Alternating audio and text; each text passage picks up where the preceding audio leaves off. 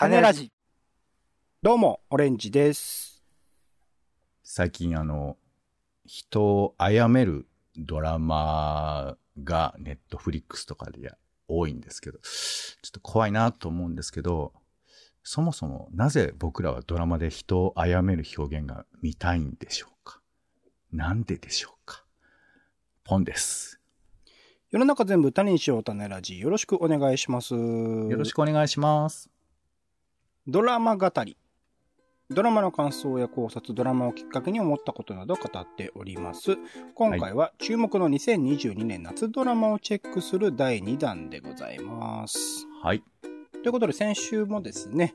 えー、にせんにじゅうにねん夏に始まったドラマ、あにせんにじゅうにねん、多くはね、しちがつの頭ぐらいからですかね、始まったドラマについて、まあ初回もしくはだいにかいぐらいまでが終わっていたので、その中で、えー、ふたりともね、オレンジもポンも両方とも見ているドラマについて、いろいろと語っておりましたが、まだね、そこで語り漏れていた、えー、ふたりとも見ているドラマがあるので、それをちょっとチェックしていければなと思っております。はい。ということでですね、まず、えっと、いっぽんめですね。えー、石子と羽はそんなことで訴えますというドラマ。こちらは、えー、毎週金曜夜じゅうじから ティービーエス 系でございます。えー、簡単に説明を見ますね。有村架純、中村倫也のダブル主演で、正反対のようでどこか似た者同士のふたりが成長する姿を描くリーガルエンターテインメントということで、まあいわゆる弁護士ものの系譜に連なる、それこそ昔あったねリーガルハイとかいろいろありましたけれども、まあなんかその男性女性で組んで、かつそのそれぞれのキャラクターが、まあ、麻薬のようにも見えるというか、えー、中村倫也さんの 役, 役はなんかちょっと頼りない感じなんだけど、実は裏でいろいろと努力しているとか、あと特殊能力持ってたりとかで、有村架純さんの役はめちゃくちゃ、えっと、高学歴で、えー、法律的な知識もすごく持ってるしっかり者、まさしく石子さんって石のね、えー、石子さんという風に呼ばれていたりしますけれども、というキャラクターのギャップとかがまあ面白くで、かつ毎回その扱う題材いっかいごとに今のところは、えー、特定の事件があ題材になって、それを解決するに至るまでというところが描かれていくんですけれども、その扱う事件とかも、えー、まあなんというか、えー、なんだスマホゲームの課金のね話だったりとか、えー現代的なテーマ、なんか次回はファスト映画の扱うみたいな話でしたけど、えー、そういう現代的な今時にありそうな事件、もしくは何かしら思い浮かぶような事件が起きる、あ思い浮かぶような事件をモチーフとした、えー、題材としているっていうところが、あ結構トピックとしてはあるかなというところですかね。で、個人的にはやっぱそのふたりの、特にメインのふたりのキャラクタープラス、えー、周囲のさだまさしさんがね演じる有村架純さんのお父さん役のキャラクターとか、えー、と一人一人のキャラクターの描き分けとか、あそれぞれが立っててなんか愛すべきキャラクターたちがいっぱい集まってるっていうのだけでドラマとして面白いですし、えー、その、あのー、特定の事件があった時のその謎解きの仕方、あとは一回解決したと思ったらもう一回こう何かしらの謎が出てきてみたいな、こう引き付け方みたいなところがうまくて、えー、そこはすごくうーなんか見続けたくなるなっていう感じをうまく演出されている印象でありますかね。うん、そんな感じの感想ですが、ポンさんはこちら見てどうでしたでしょうか。うん、はい。あのーまあ、金曜じゅうじ ティービーエス ドラマの枠なので、まあ、割とこうベタなネタを提供してくるのかなと思っていたんですけど、うんまあ、でもね有村架純さん中村倫也さんやっぱこう演技が上手と言われるようなふたりで、うんまあ、割と法律、ね、町の町場の弁護士の物語どんな風にやるのかなと思ったら、これがやっぱ結構なんかデリケートに僕はなんか演じてたり演出してたりするなとすごく思ったんですよ。あのまあ話自体は割とこうステロタイプといえばステロタイプで、例えばあのにわなんかだと先ほどあの、えー、課金の話が出ましたけど、はい、まあえっとまあ、アプリにゲームアプリに対して過剰に課金をしてしまった、これ、えー、取り返せないかっていう風な話なんだけど、そこの中に、まあえー、親に対するメッセージをどう伝えたらいいかわからない子どもの、まあ、いわゆる最近の流行りの言葉の親ガチャとか毒親みたいなものらへんのテーマを盛り込んではいるんだけど、まあ構造的には見たことがあるような構造なんだよね。で、うん、なんかあれあ な, ない話じゃないっていうかね、現実感ありますよね、やっぱりね、うん、なんだけど、この解決の仕方とか、それからそれぞれのキャラクターのまあなんていうか割といいセリフ言ってる感のシーンとかをよくよく見てると、あんまり正解っぽいこと言えてないんだよね、うんうん、でこれって何なのかなと思ったら、やっぱこう今時のやっぱこの時代の中でなんていうか、こうかっこよく決め台詞言って解決するみたいな、そういうことでは社会は進まないんだよみたいなことも暗示してるかのごごとく、なんか俺はめちゃくちゃ繊細な感じがして、うん、こんなに、まあ悪く言うとブレブレだと思うんですけど、このなんかブレてる揺らぎみたいなものがとっても面白いと思って、うんうん、で特にその有村架純さんが、まあ、上手と言うとつまらないんですけど、なんていうかこう上手にできてない感じをめちゃくちゃ上手に出してるというか、固く生きてる感じの人とかがものすごくリアルだったり、あとは普通に日常会話とかもやっぱちょっと他の女優とトーンが違うから、なんかやっぱすごいなってちょっとシンプルに思ったりしましたね。うんうんうんうん、まああとその結構他の役も例えばおいでやす小田さんとか出てんだけど、うんうんうん、いやなんか結構 お, おいしいっていうほどの軽さじゃなくて、すごく普通に役者をやってて、あそうですか、僕なんか浮いて見えたんだけど、そうかそうなんだ、あそう、まあまあじゃあこれは人の感覚かもしれないけど、うん、あの例えばさださんとかもさだらしさを、うんことさら強調してない感じとかもあったので、そうですね、他の番あのドラマとかだとなんか歌わせたりしそうですもんね。おいでやすさんもなんか叫ばせそうですもんね、うん、確かにね。まあ多少叫んではいるんだけど、なんか割とこうナチュラルに僕は見えたりもして、うんうん、そういう意味でなんていうかこう事件の面白さとか、なんか定番の何わ節で泣かせるとかをあえてさせてない感じがして、まあもちろんあの。ね、細かくはベタだなと思うところもあるんだけど、そういう意外と定番風じゃない味付けとか、まあ、これはなんとなくその過去に、えー、あったミュー、えー、よんまるよんだっけ、うん、とか、あとその前のアンナチュラルとか、なんかその系譜を継ぎながら、うん、もう少しこうテイストを変えてるみたいな感じがあって面白く、うんはい、見ることができましたね。確かになんかでも乃木明子さんっぽさもなんとなくあるっちゃあるんだよな。あの今回は演出の方が同じなんじゃないの？あ、そっか同じか。脚本が西田さんっていうね、あの朝ドラやってた人ですけど、そっかそっか。なるほど、そこら辺の 見, 見せ方もちょっと通じるとこあるのかなっていう感じですかね。はい、ありがとうございます。ではにほんめですね、え競争の番人、こちら月くでございます。フジテレビ系、坂口、坂口健太郎と杏のダブル主演で、新川ホタテの同名小説とドラマが公正取引委員会を舞台に、えー、デコボココンビが企業の不正を暴くエンタメミステリーということで、こちらはあまあ同じようにね男女のコンビで、これもまた結構構成としては近いようで、坂口さんの役がよりなんか強いというかがっちりしてる感じっていう感じ、杏さんの役がちょっと頼りない感じみたいな、その男女の逆転みたいなものは起きてるかもしれないけど、その関係性的には結構似ていて、公正取引委員会を舞台にして、まあそのね、えー、企業に企業の、まあ、今は、えっと、メインではさんかいに分けてかな、カルテル、えー、ホテルを中心としたあ近隣のえー、いろんなお店の値段とかを釣り上げて、えー、ある種固定するというカルテルを結んでいるみたいなものがあって、それをどういう風にできているのかということを暴いて、えー、犯罪性をあぶり出していく、そのためにいろんな人たちに、えー、関係者たちに聞き込みを進めていくというところが今描かれていますけれども、なんかやっぱこれもふたりのキャラクター、いっこまえのクールのね、同じく月くでやっていた綾瀬はるかさんと大泉洋さんのドラマは僕は初回から見てないんですけど、今回なんかあのやっぱ杏さんっていうところの魅力も強くって見始めてみたら意外と楽しめるというか、もともとね杏さんの役が刑事で、えー、熱血系の刑事で、えー、っていうところのなんだろう、キャラクター造形とかの深み、えー、問題を起こしてしまったというか、問題が起きたように、えー、思われてしまって、冤罪のような形で、まあ、公正取引委員会に異動になるみたいな背景とかも含めて、なんかやっぱこちらの作品も人間的な魅力を掘り下げている。かつこちらはかなり、えー、単なるバディだけじゃなくて、チームとしていろんな問題を解決していく。上司役の、えー、小池栄子さんとかのキャラクターとかも本当に、えー、魅力的だったりするので、全体として、えー、なんかなんかあのー、チームものとして、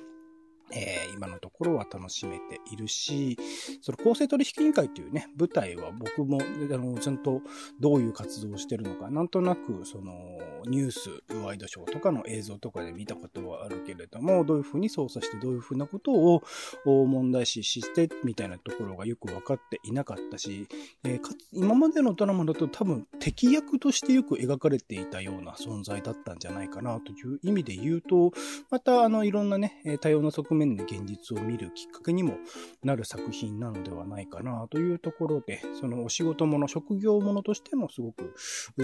楽しめているところが大きい作品でもあるかなと思っているというところが感想ですかね。はい。ポンさんどうでしたこちら。あのー、まあ公正取引委員会が日本中ではっぴゃくにんしかいないみたいなことが冒頭語られてましたけど、うんうんうん。なんかすごく気になるよね、そう思うと。うーん。だってあの、ね、人間個人の争い事とかについては警察がいっぱいいてそれをやり取りしてんのに、急に経済間の課題だとかそのちゃんと公正に取引してるかっていう確認するのにせんにんもいないなんてさ、うん、びっくりするじゃない、それだけ聞くと。そうですね。そうだからなんかまあそういうだけでも十分に引きがある話題で、まあ、これについて知れる。あとあの冒頭必ず公正取引委員会豆知識みたいなものが広報風なあの映像で流されてるじゃん。いわゆるそうさ YouTube とかで公が流すなんかテンプレ的な映像っぽく。そうそうそう、あのいまいちあそこそんなに面白く作れてないけどうん、でもまあなんかあの公正取引委員会を割と丁寧に描きながら、あの分かりやすいヒーローを作らないで、まあ、チーム戦っておっしゃってましたけど描いていくというのは、なんかもしかしたら公取っぽいニュアンスがそこにも出ているのかななんてちょっと思ったりもしますが、このさフジテレビだけでもないんだけど、そのお仕事学習系ドラマというんですかね、うんうんうん、こういうのってこうもう一声欲しい感じあるよね、どれ見てもいつも思うけど。もう少し深めてほしいっていうか、リアリティが欲しいってことですか。リアリティなのか毒みたいなものというのか、うんうんうんうん、なんかねもう一声だなって思うんだよね。まあでもそれはしょうがない。大体あのヒーローヒロインがなんか失敗を犯して、えー、と追い得られた場所でその場所についての可能性を知るみたいなパターンってよくあるから、まあ一つのパターンものだと思えばいいんだと思うんですけど、公取のいい面悪い面とかもなんか両方見れるとよりこう深みが出るというか、ぐっと見たくなる要素になるというか、単なる勉強ものに終わらないのかなというふうに思うので、その辺はちょっと継続していきたいかなと思いますね、まあ、これからにもね期待っていうところですよね。これは多分ずっと続けていくシリーズになるんじゃないかなみたいな予想もあったりするので、うん、これからもちょっと楽しみですね、うん、はいはい。あとは、えー、続いて、えー、ユニコーンに乗って、えー、毎週火曜じゅうじ ティービーエス 系ということですね。簡単に紹介を読みます。長野芽衣さんが演じる教育系スタートアップ企業ドリームポニーの シーイーオー 成川さなが仕事に恋に奮闘しながら夢に向かって成長していく姿を描く大人の青春ドラマということで、まあ、えー、スタートアップ業界とかを描いているので言うと、一個前とかにえっとどうするしちゃったえー、あなんかね、えー、まあめちゃくちゃお金持ちだった人がいきなり転落して、そこから地道な企業を始めていくね話とかありましたけど、まあ時々こういうスタートアップとかベンチャー企業とかを扱うドラマとかはあちょいちょいあるかなと思いつつ、多分これだけ若い社長みたいなものを題材にしたっていうのはあんまりなかった。しかも女性社長っていうのはねはあまりなかったような気もするので、その点では今現在ね、実際めちゃくちゃあのスタートアップ業界男女関係なく、まあ、もちろん男性が多いという現状は相変わらず変われていないんだけれども、女性も全然活躍している社会ではあるので、そういう意味で言うとそのリアリティみたいなことをちゃんとフォーカスしたっていうこと自体があのいいなと思って見始めてみたんですけど、ちょっと個人的にはその描き方としての、まあ、ドラマとしての作りなのかな、まあなんか僕はでも残念ながらスタートアップ企業にいない人間だから外側から人間視点にはなりますけれども、なんかところどころのその企業としての商品をこういかにして普及させていくかとか改善していくかみたいなところのなんかディテールがあまりこう細かくなく、あまりそれは適切なのかと思えるところもあり、あとは金銭的なところでいきなりこうなんだ家賃が高くなったうんぬんみたいな話とかもちょっとんそれはもうちょっとかんあのー、なんだろうこう細かくあのいろいろとそのねあの貸してるところとの交渉とか、えー、実際企業をやっていく上においては細かい調整の行く先でそういうふうないろんな解決に至るんじゃないかみたいな、そこら辺のディテールのところがあまりうまく描けてないんじゃないかなみたいなところで、もともとやっぱベンチャー企業ものスタートアップ企業ものとして、えー、ある種ビジネス系のドラマ、まあ、テレビ東京とかよく言ってますけどね、なんかそういう切り口でも楽しめるのかなと思っていたところがあったんで、なんかあんまりその期待とは沿わないリアリティ面であまりうまくないドラマだなと思ってしまったところに、この火曜じゅうじという、まあ、キラキラ系恋愛ドラマとされているものを数多く作っている枠の中で、えー、恋愛要素とかもいろいろと絡んでくる西島秀俊とかね、えー、話に絡んできたりとかするっていうところを見てると、まあ人間が生きていく中でそれは恋愛もあるあるし、いろいろな人生模様があるからそれを映してるんだと言われればそうなのかもしれないですけど、もう少しなんかちゃんとこう集中して、えー、そのビジネス的な側面のドラマを見たかったなっていうのをちょっと思ってしまうような作品でもあったっていうところが感想ではありますかね。うんうん、ポンさんどうでした？まあ、これはね業界学習系ドラマとあのまあ、思いたいっていうのもあるし、まあ、そういう側面もあるということだと思いますけど、前のクールはあれですよね、江口のりこさんのスーパーリッチ、あ、そうそうそうそう、前のクールちょっと前のやつね、はい、であとまあ割と僕の中であああのベンチャー紹介するんだって思ってワクワクしたのはちょっと古いですけど、リッチマンプアウーマンっていう、はいはいはいはい、そうですね、浮かんでました、はい、義時ね、北条義時ね、はい、そうそうがまあやってて、この時もどんな風に アイティー 企業を描くんだろうみたいな感じでちょっとワクワクして見た記憶があります、うんうんうん、でね、まあ、このスタートアップスタートアップってテーマ自体は、まあ、割とこう少しあの片足我々も入れてるところもあるから興味があるところもあって、うん、で教育系スタートアップってありそうだよね実際あの、まあ、ある、あると思います、うん、はい、ね、ビジコンとかで見てると結構出してるところありますね。そうそう、だからまあこの辺のテーマに、まあ、多分我々がちょっと過剰に興味を持ちすぎてるというところがあるのかもしれない。モーニングフラッグとか見てるふたりですからね。そうですね、うん、そうね。で、まあ、あとさらに言うならばやっぱそのベンチャーの描き方っていうのがやっぱステロタイプすぎて今まで、うんうんうん、だからもうちょっとその仕事っていう世界をリアルに描いてくれるともっと多様な人間関係とか、あともうちょっと共感持てる要素とかいろいろ出てくるのかなというふうな期待があったがゆえに、あの夢に向かって成長していく姿を描くっていうのがなんかねちょっと悩ましく思っちゃうよね、こういうのって。そうですね、ど, どこに共感を置いてるのかなというふうに思ったりして、うん、ちょっとやっぱ最初からキラキラしすぎてるんですよね。もちろんその高卒でね、うん、大学に通えなかったみたいな背景は描かれてるんだけど、やっぱキラキラしちゃってるんだよな。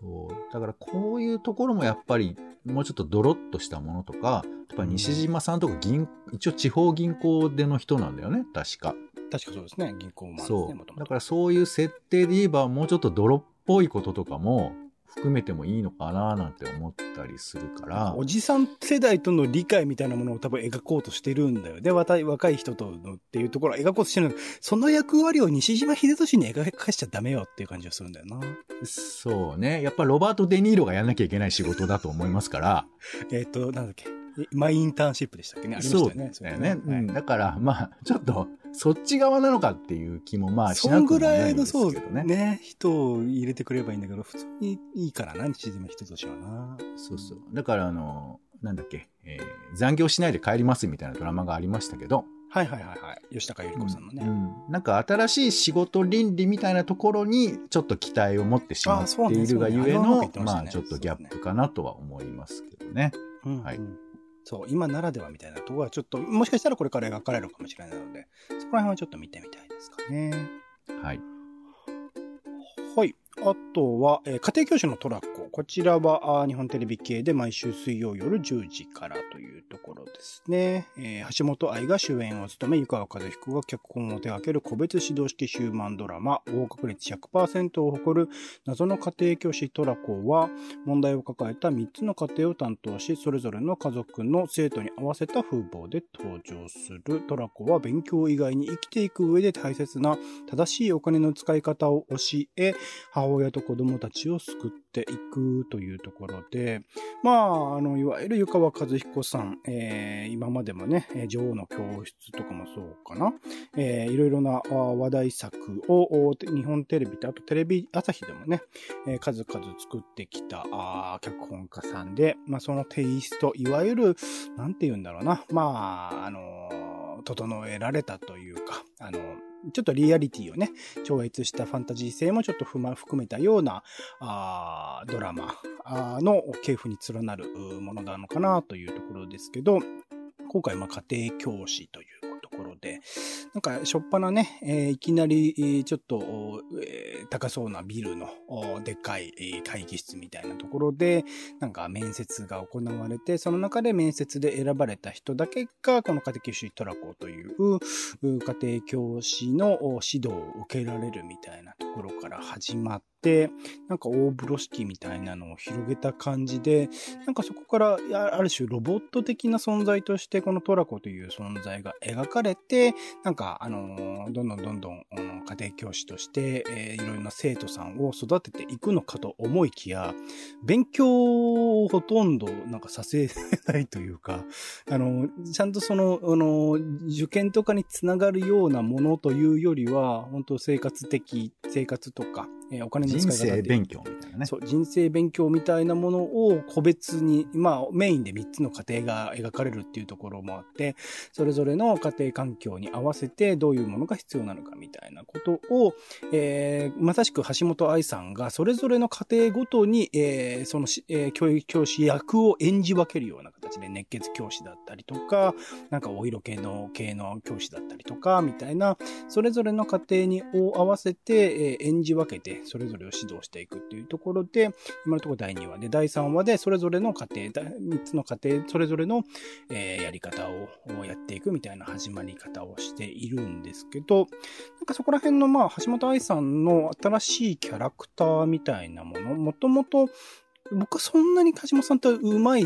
俳優さんではないと思っているので、なんかいろいろな作品を見ているとやっぱりちょっと浮いてしまってるなと思うところが多々あったんですけど、この作品においてはあえてその浮いてる感じみたいなものをうまく利用しているところもあり、かつパブリックイメージとしてのある種無表情さというか、あの心の読めなさみたいなものもうまく利用、あの生かされている作品だと思うので、橋本愛さんの使い方としてはすごく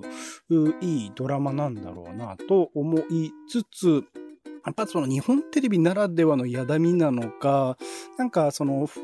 ォーマット主義、まあそれもしかしたら湯川和彦さんのキャラ、あの作家性でもあるのかもしれないけれども、あまりにこう現実を超越しすぎている、一人あのそういうキャラクターを用意して、あとは全部リアルな感じだったらいいんだけど、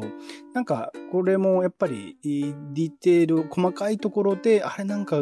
のリアリティないなとか、こんなこと言うかなとか、こういうふうに思うかなみたいなことのちょっと積み重ねの違和感の積み重ねみたいなものが出てきてしまって、あのうまくは入り込めてい今のところはねうまく入り込めていないなという感じですね。トラコだけが完全に虚構としてというか、ある種浮世離れしたキャラクターとして描かれていればいいんだけれども、その他の家庭の設定とか、あそこで、えー、行われる会話とか、そのところにもところどころ違和感を感じてしまったがゆえに、ちょっとうまく入り込めていないみたいなところが今のところの感想というところですかね。ポンさんどうでした？こちら。はい。あのこのさダジャレ系のタイトルはさ、あの若い人とかどんな風に思うんだろうね。家庭教師のトライがあってトラコですね。そうこういうやつあるじゃん、なんか。ダジャレっぽいやつ。しかもなんか、C、シーエム がなんか流れてましたっけ？あれ入ってなかった。流れてん。まあでもひ非常に家庭教師のトライを、まあ、意識してるというか、うん、そう、まあ、パロディっぽくやってますよね。面白いんかね、こう引きがあるんかね、こういうのって。うん、まあなんか見覚えのあるタイトルみたいなところで言うとユニコーンに乗ってとこよりはいいんじゃないですか。ユニコーン知らねえしみたいなのあるから。そうか。まあうんそうね、なるほどね。あのー、このさまあ。異物を入れることによって社会の実相が浮き上がってくるパターンっていうのはもう結構パターンになっちゃってるじゃない。特に今湯川さん作品でね、あのヒットしたドラマとかも多かったからですからね。そう松島七子なんかが割と有名だと思いますけど、家政婦のミタじゃねえか。そう家政婦のミタだよね。だからまあなんかうーん僕はもうねあのだんだん水戸黄門みたく思えてきたよ、なんか。なるほど。こうなるだろうなと思って、やっぱこうなるっていう、うんうんうんうん、っていう。で、まあ、あとその、湯川節みたいなものが聞けたりとか、うんうんまあ、あんまり特定のセリフというよりかは、状況でそれが伝わってきたりするから、まあ、また違うんですけど、うんうん、なんかそういう定番の流れを楽しむっていう見方もあるのかなと思うけど、そうすると新規の人は結構大変だよな、なんて思ったりもするよね。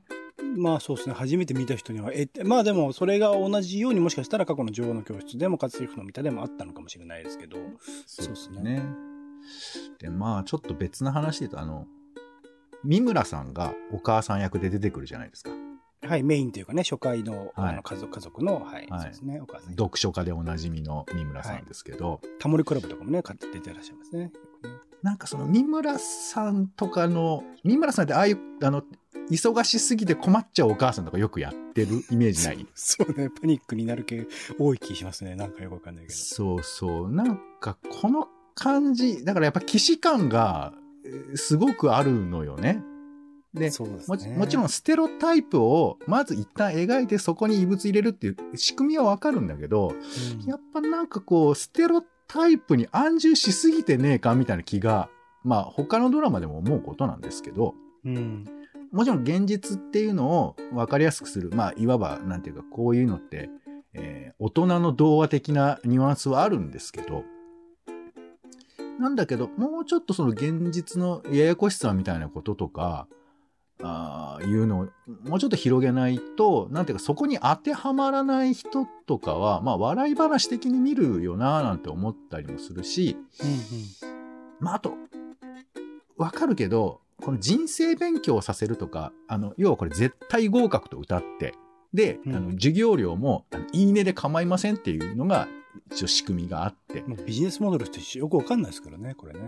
うん。まあ、ここら辺には全部その裏が仕組みがあるわけなんですけど、で、一番最初の方のエピソードだと、あの、お金を、えー、子供に渡して、このお金を自分でどう使うか考えなさいみたいな、そういう、まあ、非常にこう、えー、今の小学校とかでやってそうな、えー、自分で考える系の学習がそこに行われてるんだけど、うん、なんかまあまあまあ俺がちょっと思い込みすぎなんだろうけどなんか若干古い感じがするよね。うんまあもうちょっと前に議論はあったことだけど、ただこういうふうにやっぱドラマとかできちっと描かれるっていうことをしないとやっぱりあの学習のスタイルみたいなものがあの旧来型のものをイメージしてる人多いかもしれないから、うんだからもしかしたらこれ結構先取ってる話なのかもしれないよね。でも金髪さんみたいなのやろうとしてるからね。なんかそこら辺のそうなのかなそうなのかなあ、えあのね、まあ、あ熱血系って、まあ、金髪さんじゃないか、えっといわゆる昔のあれでしょ、熱血教師ものでしょあれって。うん、まあ人生を教えるっていうものを含んじゃうとそういう話になるともう見えなくはないけれど、うん、まあなんか俺はそのなんていうかな、えー、主体的に物事を考えるっていう今の学習指導要領みたいなところを、えー、結果としてはやっているのかななんて思うんですけど。まあポンポンさんね、そういう教育系のイベントとかよく出てるからそこら辺僕はあんま詳しくないので、そういう意味で言うとそうか、うん、そっちなのか。そうそう、ただまあ議題としては古いんだけど、今の見てる人たちにとってああいうふうなあの教育のスタイルというのが破天荒に見えてるかもしれないけど、実のところ今はアップデートされてる面もあるんじゃないかっていうふうな意味で、うんうんうん、果たしてこういうじゃあああいう変わった人がこういうことをやるものなのか、もっと実は、えー、一般的なインフラがもうすでに変わっているよみたいな。でこの話で言えばさっきのユニコーンに乗ってとかも、うん、なんていうかステロタイプなあの新しいことじゃなくて、結構足をあのちゃんと今現実に世の中新しいことやってる人がいるから、うん、そういうふうなところへもちゃんとこうフューチャーした上でやってくれると、なんていうかもうちょっとリアルでもあるし、あの納得感もあるのかなと思うので、うん、まあトラコの場合はこのエキセントリックが盛り上がっていくのかちょっとわからないんですけど、うん、まあでも多分教育とかがポイントではないと思いますから、あの、はい、また劇的な展開が来るんじゃないでしょうか。はい、なんか新しさっていうだけではなく、その今の時代とかでね要請される変化みたいなものがなんかちゃんと描かれてくれればいいなと思うという点においては、なんかみんなやっぱコロナを描かないんですよね。どのドラマもねマスクもしてないし、コロナっていうことを感じさせないような作り、もちろんそれは後年この先々こういうドラマとかが残っていく上で、まあ、配信とかも含めてではなんか違和感を持たせないっていう意味では必要なことなのかもしれないけれども、描かないなら描かないなりに今の時代のそのコロナっていうものがなかったとしてもあるであろう問題みたいなものっていうものをなんかちゃんと描いてほしいかな。社会的にこういうことは要請されるだろう。それこそ土地代とかがまああのーまあ、あのユニコーンに乗ってにおいてはその、ね、土地代がいきなり上がるみたいな描写もあったりしますけど、しましたけど、他にも教育業界でもいろいろと変化は起きているはずなので、そこら辺もなんかちゃんと描いてくれるとより入り込みやすいのかなみたいなところも思ったりはしますかね。確かにコロナの描写っていうのはほとんど見なくなりましたね。やっている僕が見てるドラマでもほぼないんじゃないかないですね。うん、うん、まあもちろんね、そのコロナっていうことに引っ張られすぎるみたいな話もあったりもするからね。世の中やっぱりコロナだけじゃない、いろんなもちろん病もあるし、うん、苦しみもあるし、考えるべきこともありますから、まあなんかそれがくっついちゃうことでブレるっていうふうなこともまあ逆な意味では分かりますけどね。うんうん、この辺もでもちょっとはね、なんかああ今だなって感じが持てるものがあればいいなとも思ったりするところです。はい、ちょっとまたね、えっと次回もやるので、その時に、えっと、の他にもドラマですね、残ってるドラマを見たやつね、おすすめのやつを紹介していきたいなと思っておりますが、えっと今週で言うとあれですね、事件はその周りで起きているというドラマが始まりますね。小芝風花さん主演、笠松将さん共演で、事件を一切解決しない刑事コメディドラマということで、コント番組ライフのチームが制作を担当するドラマをごや連続とかかな、何回かに分けて確かやるはずなので、ここら辺もちょっと気になっているところですし、先週で言うと僕の姉ちゃんというね、ポンさんも前に Amazon で見てたドラマですね。黒木春さんと 杉, 杉野陽介さん、えー、主演で、えー、兄弟もの、なんかゆったりとしたね兄弟ものが描かれていたっていうのもテレビ東京で先週始まっております。まあそこら辺も含めて、またあのー、来週ふたりとも見てる、もしくは片方を見ててめちゃくちゃ推したいドラマがあったら、次回パートスリーということで紹介したいなと思っております。はい。ということで、今回ドラマ語りでは、注目のにせんにじゅうにねん夏ドラマをチェックするだいにだんをお送りしました。お相手はオレンジと、皆さん、やだみってわかります？僕ね、ちょっとまだ分かってないんですよね。この後ちょっとオレンジさんに聞いてみたいと思います。ポンでした。種ラジ、また。種ラジはポッドキャストや Spotify などでほぼ毎日配信しています。音声でこぼれた内容はブログで補足を、更新情報は Twitter でお知らせしています。気が向いたらお好きなサービスでの登録、フォローをお願いします。